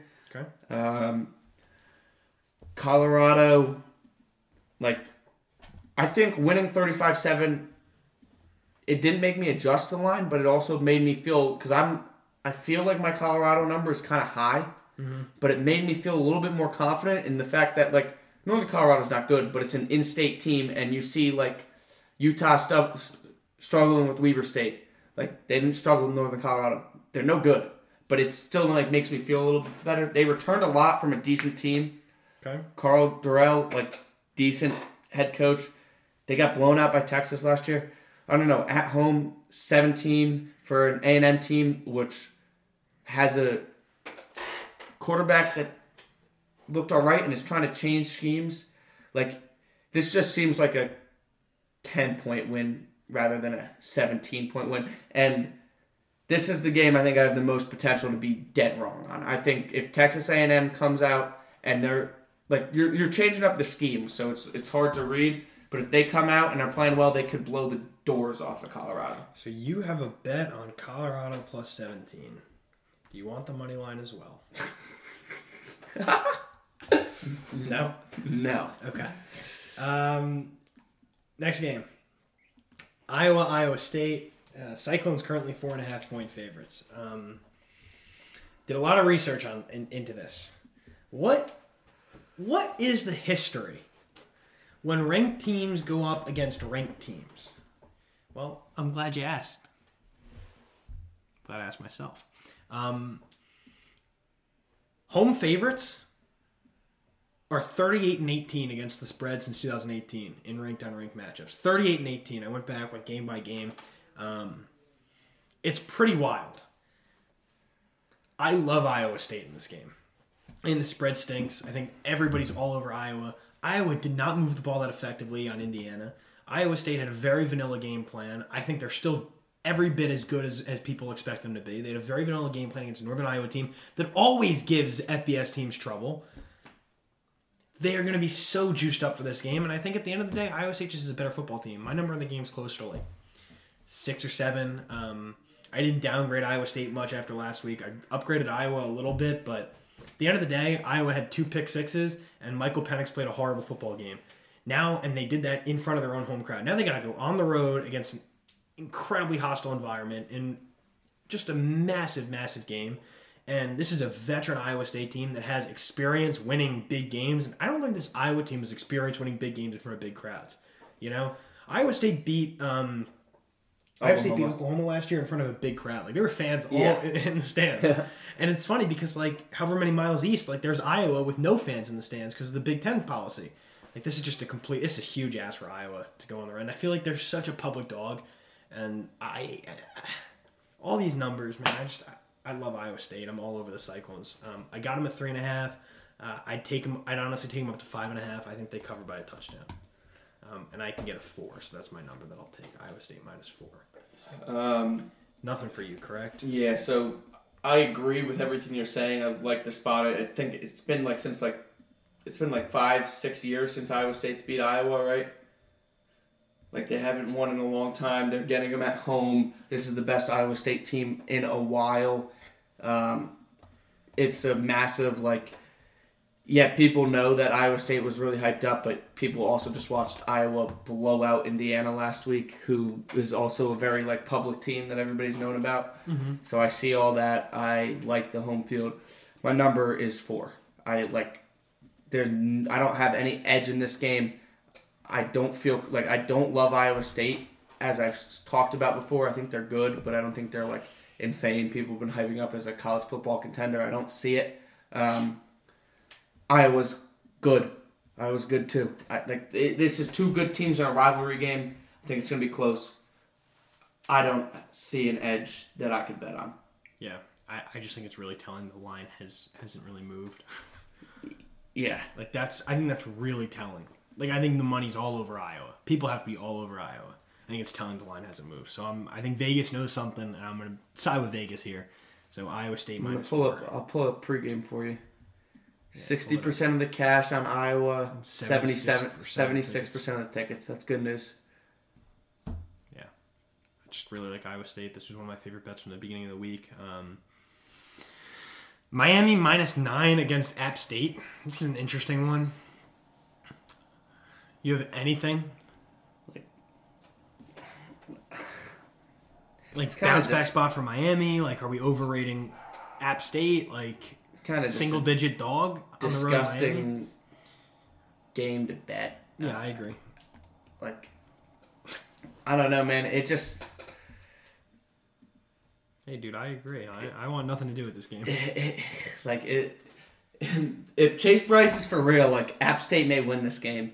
Yeah. Uh, they he looked really good against ECU, and like, what time is the ECU South Carolina game? Noon. And this game's at seven. If ECU is able to like beat South Carolina, I think this may be a little money line. Like you know, like throw five bucks on it, see see what uh see what we can do because I don't love Miami. I don't think they're that great a team. This like Miami is like the biggest team that's known for letdowns, right? Like they get hyped up and then they don't care anymore. Seems like a very Miami thing to do here. Except that one game where they destroyed Notre Dame. Well, that wasn't that was that was the game. That wasn't a hype game. You know what I mean? Probably lost the next game after that. Um, they're not an even kill team. They get up and they go down. Uh, this is going to be an empty stadium. There may be more App State fans here than Miami fans. That would not surprise me. Um, App State returns a ton. Uh, Look, I'm not I'm not going to touch nine, but I wouldn't be surprised if App State was able to do something here. But I also like this is Wouldn't if Miami's Miami if, wins yeah, by 20 points. If Miami's going to be a real team this year, you're going to find out in this game. Yeah, I agree with that. Um, really, really interesting game. One of the most interesting games I think of the entire Saturday. Um, NC State at Mississippi State. I'm trying to find the number for this game. I think it's two, right? Well, I think it was two, but I think it might have moved. Yeah, it's only one. NC State minus one at Mississippi State. NC State off a dominant performance over South Florida. Mississippi State had to come from behind to beat Louisiana Tech. I think it's a big ask for NC State to go and win on the road at an SEC team, but also like I'm really high on NC State and I think they're really good. And I think they are the better team and I think they should win this game. I don't have a play on it, but man, do I want to be on the Wolfpack. Yeah, this is like my number is Yeah, what is your number? my number is NC State by two. Yeah, I am uh I'm NC State I am NC State by 4. Um, This honestly might be a play for me. I didn't downgrade Mississippi State. Like they were li- missing a lot of players, and it's just very Mike Leach type of te- game there. Like Mike Leach plays up and down to his opponents. Yeah. Uh, that's something Mississippi State fans need to get used to because it's going to happen a lot. Um, I really like this NC State team, but I also like Mississippi State a lot. You're going on the road. It's going to be loud. It's going to be a tough place to play. There's going to be talent all over the field. This is going to be a very interesting game. I think this game, if NC State can go on the road and win this game here, I think you're going to feel a whole lot, hell of a lot better when Clemson comes to town. Yeah. And that game is soon. So like, this is massive. I I'm gonna be rooting for NC State. I can't play this game. It just does not. Like I, I just don't see it. But I agree. It's like a very I, I like NC State too. Um I'm just not I can't get there. I'm gonna be at the Mets Yankees game, so I'm not gonna even be like tempted to like dip my toe into the water for watching interest. So uh, I just it's a tough pill to swallow, but I'm gonna have to stay away. Um, now on to my favorite play of the week. Uh, Texas seven point favorites on the road at Arkansas. I am all over the Razorbacks. I love Arkansas plus the points. My number is like Texas by two, maybe Texas by three. Um, okay, they just beat a really good group of five team at home. Like they're supposed to do that. Like Arkansas won by 21 against Rice. I know it was a really sluggish 21. They were down by 10 and they had to come back in the second half. That's fine. They did. They did ended up winning by 21 points and covering the spread. Like now Texas, like we're really that high in Texas where they have to go on the road to a pretty good SEC team that was pretty good last year. It's got a really good secondary and like a lot of talent. Like they have to go on the road to that hostile environment and cover a, a touchdown spread. Like, that feels like a huge ask for me. And I feel like Texas is a really public team. So I am all over Arkansas. I think they're super live as a home dog. Like I think they're super live. Like why the hell not? Why can't Arkansas win this game outright? What do you you, you gotta you disagree? You like Texas? um, so I like Texas, but I'm not gonna. I can't. Seven's too big for me. Um, I was. I said this before, but I, I was very impressed with that Texas win. I have been of the belief that Arkansas reminds me of Louisville of last year. Uh, played above expectations. Seems to. I think they should drop down this year. Like I don't love their team. Their O line's pretty solid. Like they're good, but I, I just don't love them. Their D backs are good, um, but that's not really going to be a big effect against Texas. They don't really run the ball. They're just going to try and run it down your throat. Arkansas is kind of weak in the D line and in the linebacker position. Linebacker's solid, but D line's weak. Their best position on the defense is the D backs, which is going to be tested here. Quarterback's all right. I like Pittman as a coach. The crowd is going to be absolutely rocking. It's like gonna this be is awesome. Gonna, this, it's gonna this be an awesome Saturday night atmosphere. yeah, it's going to be. Ins- God, I love them tonight. I love the home dog. it's go- it's going to be insane. Like this is an old Southwest Conference rivalry. They are now about to be SEC rivals. Like this is going to be a like careful what you're wishing for, Texas. Like welcome to the SEC. Like this is what you have to deal with. Um, but given that and I all that, I still have a number edge on Arkansas, but I just like can't bring myself to bet it here. I just um, Dude, are you serious? I can't Put your bias from last week out of your mind. It's Just not- Put it. Yeah, put put it out of your mind. No, it, but it's Like, bias how do you coming. just think about it? it's bias coming into the Yeah, but season every- about I mean, Arkansas. I- let me give you a perspective. This line was three and a half a week ago. Do you really think Texas did enough to warrant it being now a touchdown on the road? but I'm You've not got a number on- edge on Arkansas. Hang on. The public is thinking, "Whoa, Texas is back." I will not bet on Texas here or Arkansas. I can't do it. I'm disciplined this Not week. even a little. That's not. I think this is. I think this is my favorite play of the week, and like I'm not even. Like there's no like no no doubt about it. Like I feel so convinced about this game. Like this is the first. I was like, this line's this line is wrong. Yeah, I mean, This feels like such an overreaction to Texas. no, Money line sprinkle for me on plus two twenty. By the way, That's a nice. That's a nice money line. I may, I may, uh, I may sprinkle, how could you not? But I, I, They're told. They're, are they? Are they a live dog? yes, Yes, of course they are.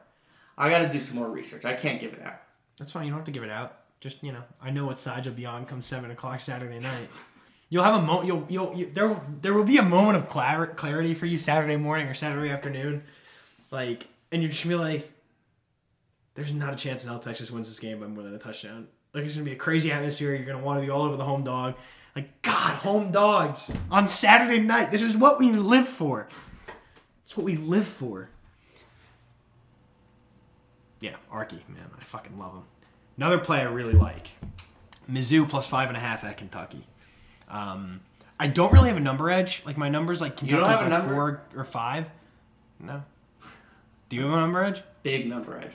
Oh yeah, I don't have a number edge on it. Um, it just feels like such a great spot. Like It's I have, I have, I have Kentucky as a one point favorite. Here you go. Um, I don't know. Maybe I was just overly high on Kentucky and not as high on Missouri. I just this this feels like these this feels like two really evenly matched SEC teams. It's gonna go down to the wire. I'm not all in on Will Levis suddenly being like you know No, he- he- Carson they- Palmer. Like he had a great game, but Kentucky played a weak opponent and I was listening to Cover Three, and uh, Barton Yeah. was talking about it because apparently, I guess he was just live betting Kentucky versus UL Monroe, like a fucking degen. Uh, but he was saying that uh, Louisiana Monroe's wide receivers were running open like all game, and they just couldn't get it to him.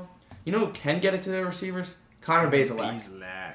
He's a good quarterback. Yeah. Like I I think we've talked about this a lot. I like both teams. I like both coaches. I think these are both solid, but five and a half is just way too much. Will Levis is just not like he's good, but he's not that guy. I don't know if he's that good. He's not that guy. I think it's a big ass now for them to, to win by a touchdown against Missouri. Like this feels like a really like Missouri's a live dog. Oh, I'm, People not, are I'm on the money. Kentucky. I'm on the money line as well. So Yeah. so I'll, I'll give you that play. It, it that's it's too much, man. Like they, yeah. I Just see if it was like three. Also, And yeah, Kentucky is like, oh, they're airing it out now. Like I like Kentucky. I think Kentucky's a good team. I think they're really well coached. I like Mizzou though. I like I like Mizzou a lot. I feel like they returned it a, a lot. It just like I don't know. It just uh, seems like such I'm a good totally, stuff. I'm totally with you. It seems like such a great spot. Um, like there's no. I, I think I saw a stat that like, like uh, the dog has covered in like four of the last five between these teams. There's just like I think Missouri's being a little. People are overreacting to Kentucky's performance. People are underreacting to, or overreacting to Missouri, like only winning by ten against Central Michigan. But like, newsflash, Central Michigan is a lot better than Louisiana Monroe. You know, Yeah, like that's they're not. That's apples to oranges. I'm I'm all over Mizzou. Um, this was a line that just I don't know. Looked I looked at it. and I was like, this doesn't feel accurate. Um, and even though I don't really have much of a number edge, I just I think it's a really good spot for Mizzou. Uh, next game. Speaking of spots, is this a good spot for Washington as a road dog at Michigan? The Huskies plus seven. What do you think? Talking off the ledge here. Okay, all right, all right. So, so here's the deal. Yes. I, I, I got the number edge with you. You know, like You're like, with me, right? like I, I've got a complete number edge on Washington. But yes. here's why I'm not going to bet it. Yes. And like Michigan's without Ronnie Bell, which is another big thing. I Washington lost all their starting wide receivers last week. I think they're all back. I don't know. I've not seen it. I'm not betting this game until I know that a They're couple back. of them are back. Okay, I I've heard through the grapevine they're going to be back. Um, Where'd you hear this? cover three? Okay. Um, so you know, take that as you will. That that would be huge. That would be kind of a difference maker. Here's why I will not bet this. Okay. Jimmy Lake. Jimmy Lake is not a good coach. He hired it. Who's their offensive coordinator? I forget. Uh, let me. I'm, I'm gonna get it. Here we go. Look it up. Offensive coordinator. their quarterback. They're th- Dylan Morris. They're three. John. Donovan. Okay. Absolute scrub. This guy was terrible at Penn State. They fired him, and Washington hires him.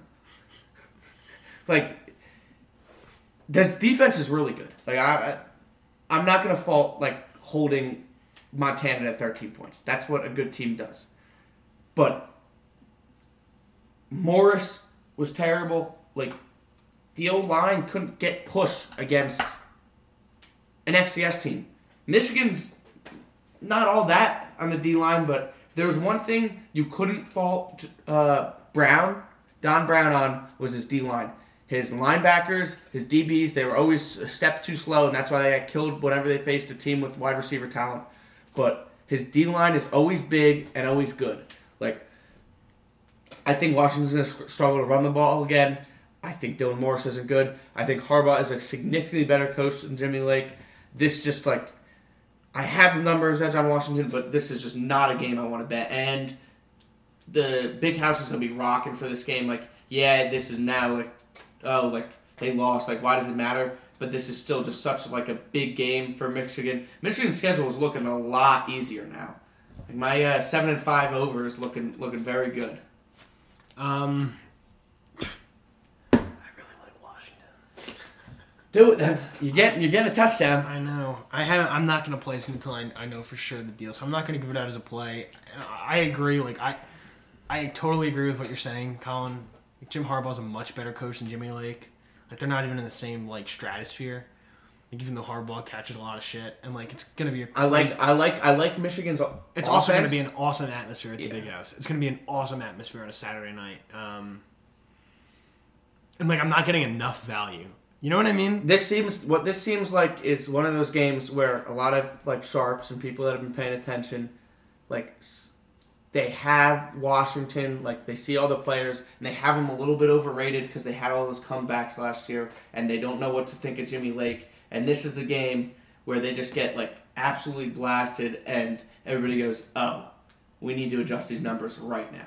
See, or it's the opposite. Like, I feel like everybody and their mother's on Michigan because Washington. Yeah, but this lost. is the game. This is the game where the public. But like, wins. think, like maybe- this is this this this is like think, but think the about it. Texas A&M Auburn game last year. Well, think about it from this standpoint. Like, there's a reason the sports books haven't moved off of seven. I mean, they moved from like one, Yeah, but that was a look ahead. But like, it opened this weekend. but I, like I five. but I but here's the thing is I don't think there's like I think there's a lot of money coming in on Michigan, but I think there's also a lot of like a lot of sharps are probably on Washington here because Yeah, their numbers course. are. But there's some lines where the book has all the money on one side, public and like example, TCU has 94 percent of the cash and 88 percent of the tickets. So the book is taking Cal side, not when there's a sharp public differential. it's It's, the same different thing. than It's the same thing with Michigan, Washington, isn't it? is it that big? Seventy-seven percent of the tickets are on Michigan. Seventy-one percent of the cash is on Michigan. Like, I mean, there's it's a pretty Yeah, but that's that's there's there's like that's a difference. The cash is more on Washington. Like I think there's enough people betting Washington to keep this. I don't think the book is just taking the other side. I think the line stinks. Like, why the hell is Michigan? Michigan is like Washington just lost to an FCS team. Like, like that's crazy. Like, how is Yeah, but they Michigan were- not they were ranked 20. I understand, but and Michigan was terrible last year, but they don't have Joe Milton anymore. And I like their I like I like their offense. I think their offense is pretty solid. Like I it like- sucks they don't have Ronnie Bell, but I think they can spread it out. Their defense is okay, and really I, I doubt Washington's going to be able to move the ball very well. It's just going to come down to if Michigan can score on Washington, which is going to be tough for them to score. But I don't know. I wouldn't. I wouldn't put it past them to win by 14. Me neither, but I, I also wouldn't put it past them to Then take them. be a nail biter. Um, I haven't placed it, so I'm not gonna bet it yet. I lean Washington. I'm telling you guys, I lean Washington. There's a good chance I'm on it. I'm not on it right now. Take them. Weird. God, crazy ass. All right. Um, what? San Diego State is a dog at Arizona. What do you think about that? I think Arizona played well last week. Yeah, I think that's kind Arizona of why. minus two against San Diego State. San Diego State also who, they played like UTEP and they New Mexico State. and they absolutely struggled. They struggled. They ended up winning though. Yeah, but like They New ended up Mexico winning State is probably one They- of the worst They teams. are, but they ended up winning going away, didn't they? 28-10. I Yeah. don't know if that's really going away. That's going away. That's going away. When you were down ten nothing at halftime, You're and down ten nothing at halftime to New Mexico State. you woke up. You're down ten nothing at halftime to New Mexico State. That is all I need to know to not bet on San Diego State this game. I'm not on it either. I just thought it was. This is your big uh, Brady Hoke. You know, make your stand here. You know, this is this is a big game. If they lose Fat this guy game, power, baby. if if they lose this game, your Brady Hoke take is officially terrible. Yeah, Husky season. I believe in Brady Hoke. I don't know. I'm getting them at two and a half in some spots. Like I. What do you? When it What's gets your line? three- What's your line? What, what's your number? My line is like San Diego State minus two, minus three. Like So you're getting a massive edge. I am. I'm getting a massive. That's yeah, because you're overrating Brady Hoke. Brady Hoke's a bad coach. Okay. Um, I don't know. I, I just that's something that I'm, I'm looking at. It's a bad bet. Don't take it. I don't think it's that bad a bet. Um, I haven't placed it. I, I haven't yet. That's why I wanted to get your thoughts. I know it wasn't even a game that we really talked said we were going to talk about too much. Um, here's a game that I have bet. I bet Hawaii plus 11 and a half. I knew you were gonna bring this game up. I knew I, I, I knew you were gonna this wasn't on the list. I I saw it, I was like, there's no way he doesn't bring this up. I can't help myself. I'm, I'm, I'm addicted to Hawaii. I just think I look at Hawaii was a 17 and a half point dog at UCLA. Obviously didn't cover, like whatever. I mean, UCLA is not six points better than Oregon State. UCLA is would be a 14 point favorite over Oregon State. Like I just think that this is What I have. like I just have so much value on Hawaii. Like my number on this game is like Oregon State by maybe four, maybe five. I think the line's 10 now. Let me see what. Let me get you an accurate. I think it's eleven and a half. It's 11 and a half, which is exactly what I've placed at. Like, I love this. Like, I don't see how, I don't think Oregon I have State UCLA as eleven points better than Oregon State? yeah. Let me see what I have. Because I didn't even look at, I didn't even look into it, but like, you see where I'm coming from from that? I do. Like, I just, I'm also not high. I have UCLA by like 18 over Oregon State. I'm really low on Oregon State. Yeah. I'm really low on them. I think they're the bottom of the of the rung in the pack. I Pac-12. mean, you may be you may be right. I, I was thinking when they lost to Purdue because I didn't even like look at that game, and then when you brought it up, I looked and I I had that game as like a pick 'em, Yeah. And they covered seven like I'm pretty also, easily. I also don't have Purdue like highly rated. Like I don't have Purdue highly rated either, but I was like, man, I'm high on Oregon State, so like I don't know. I'm not gonna bet Hawaii here, but you can you you. Can I'm on it. Hawaii. I'm on 11 and a half, and I'm actually considering the money line. Um, I, I think they're a live dog. I think Hawaii's good enough to win. I think they're good enough to win this game. Like it wouldn't surprise me. Like this is at Oregon State now is to come back across the country after playing at Purdue. Like tough loss. They were all high up for Purdue, and now it's Hawaii. Like it's a little bit of a, it's a it's a different element. Um, exactly one week from Justin's promise to not bet G5 teams against the Power Five. I've got- we are back. this isn't the first one. I've got two. I'm on ECU plus against South Carolina also. Yeah, but this is the this is the team that you that made you put that promise into place. I don't know what to do. I'm on Hawaii. Okay. I'm not going to bet the money line, but I'm on Hawaii. Um, You don't even just want a little sprinkle, a little sprinky sprinkle. no, if I will, I, I will for personal reasons, but but nothing other than that. Um, one more game before we get into the last game on our slate. Uh, Stanford plus 17 at UCLA, USC, excuse me. Um, UCLA, U, UCLA, USC played well against San Jose State in their first game of the season. I think winning by 23 or whatever it was. Defense was really solid, Which is- is, what I've been, we've been talking about. The defenses, Yeah. I, I like Todd Orlando a lot. I think Yep. that was one of Tom Herman's biggest mistakes was firing him and hiring Chris Ash. Agreed. Uh, Chris Ass.